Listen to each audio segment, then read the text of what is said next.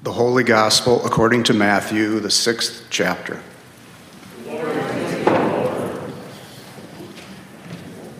Jesus said to the disciples, Beware of practicing your piety before others in order to be seen by them, for then you have no reward from your Father in heaven. So whenever you give alms, do not sound a trumpet before you, as the hypocrites do in the synagogues and in the streets, so that they may be praised by others. Truly I tell you, they have received their reward. But when you give alms, do not let your left hand know what your right hand is doing, so that your alms may be done in secret, and your Father who sees in secret will reward you. And whenever you pray, do not be like the hypocrites, for they love to stand and pray in the synagogues and at the street corners, so that they may be seen by others. Truly I tell you, they have received their reward. But whenever you pray, go into your room and shut the door, and pray to your Father who is in secret. And your Father who sees in secret will reward you. And whenever you fast, do not look dismal like the hypocrites, for they disfigure their faces so as to show others that they are fasting. Truly I tell you, they have received their reward. But when you fast, put oil on your head and wash your face, so that your fasting may be seen not by others, but by your Father who is in secret, and your Father who sees in secret will reward you. Do not store up for yourselves treasures on earth where moth and rust consume, and where thieves break in and steal. But store up for yourselves treasures in heaven, where neither moth nor rust consumes, and where thieves do not break in and steal. For where your treasure is, there your heart will be also. The Gospel of the Lord.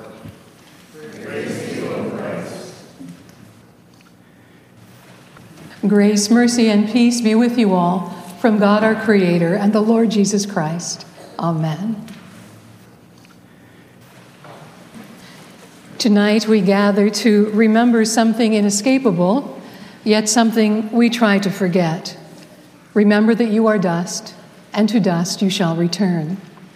We have received ashes on our foreheads as a symbol of this reality that we are mortal, that this life does not last forever we remember it also in our funeral service when we say, Earth to earth, ashes to ashes, and dust to dust. On Ash Wednesday every year, I tend to remember that when I grew up, we heated our home with two wood stoves, one in the kitchen and one in the living room. There was a plaque on the wall of the kitchen that said, He who cuts his own wood is twice warmed. Mom liked that saying, but she said it wasn't quite accurate. It's more like four times. Once when you cut down the tree, once when you split the wood, again when you carry it from the woodpile into the house, and then the fourth time when you burn it. That wood that kept us warm had once been growing in the forest, living and bearing leaves, providing shade, adding a ring each year. It turned to ashes as it burned in the stove.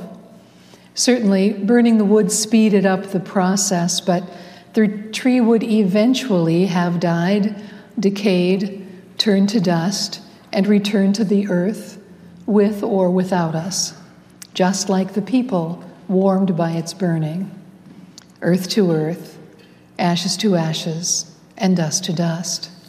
The ashes remind us of our mortality.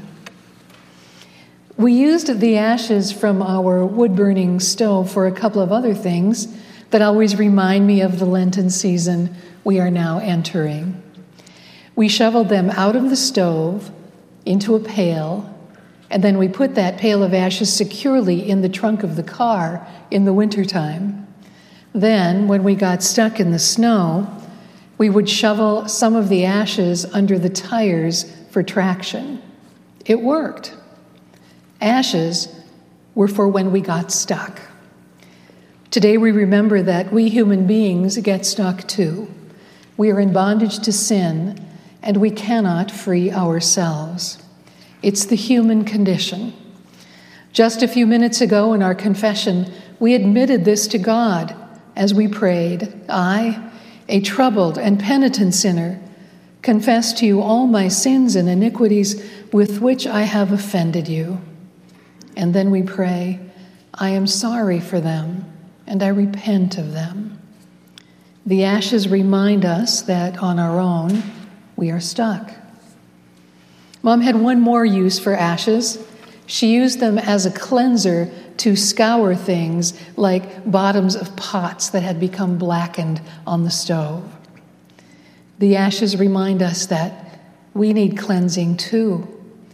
And if we are in need of cleansing, then it is Christ who does the cleansing.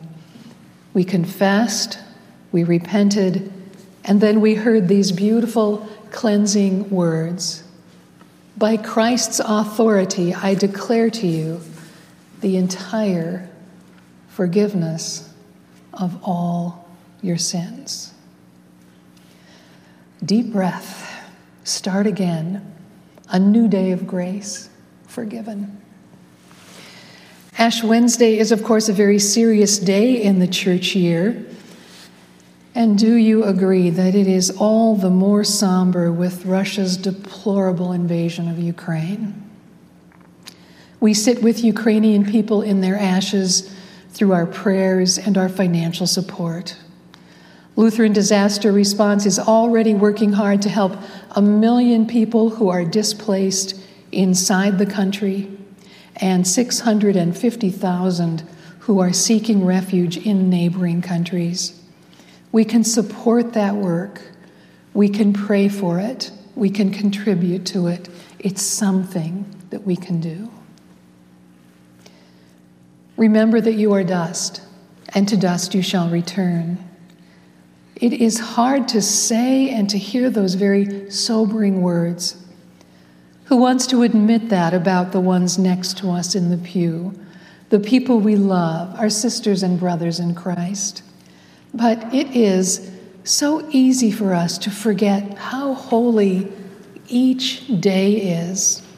Ash Wednesday pulls us up short and reminds us that each day we are given is an opportunity to put some good into the world and to be kind and to be faithful and to trust God.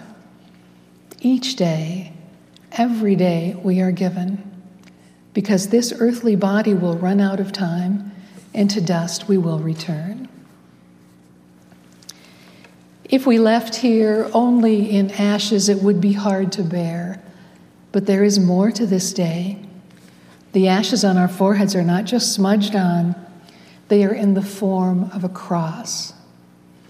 That means that our mortality is linked with Christ's death on the cross our sure and certain hope. From now until Good Friday, we will be walking together toward the cross. Our midweek Lenten services, our daily devotionals, our class on Tuesdays will all focus on the last 24 hours of Jesus' life, from the Last Supper to the crucifixion. And of course, we know the cross is not the end of the story, but this season of Lent is a time to lean into the meaning of Christ's sacrifice out of love for us and the whole world. So it's a time not to look away, but to face the world's pain and grief and our own brokenness. Lent is a time to embrace this holy mystery that our great need meets the Savior's great love, and that means the cross. When we see the cross of ashes on one another's foreheads, we are seeing our mortality, and we are also seeing the love of the Savior that will never let us go. In the name of Jesus, amen.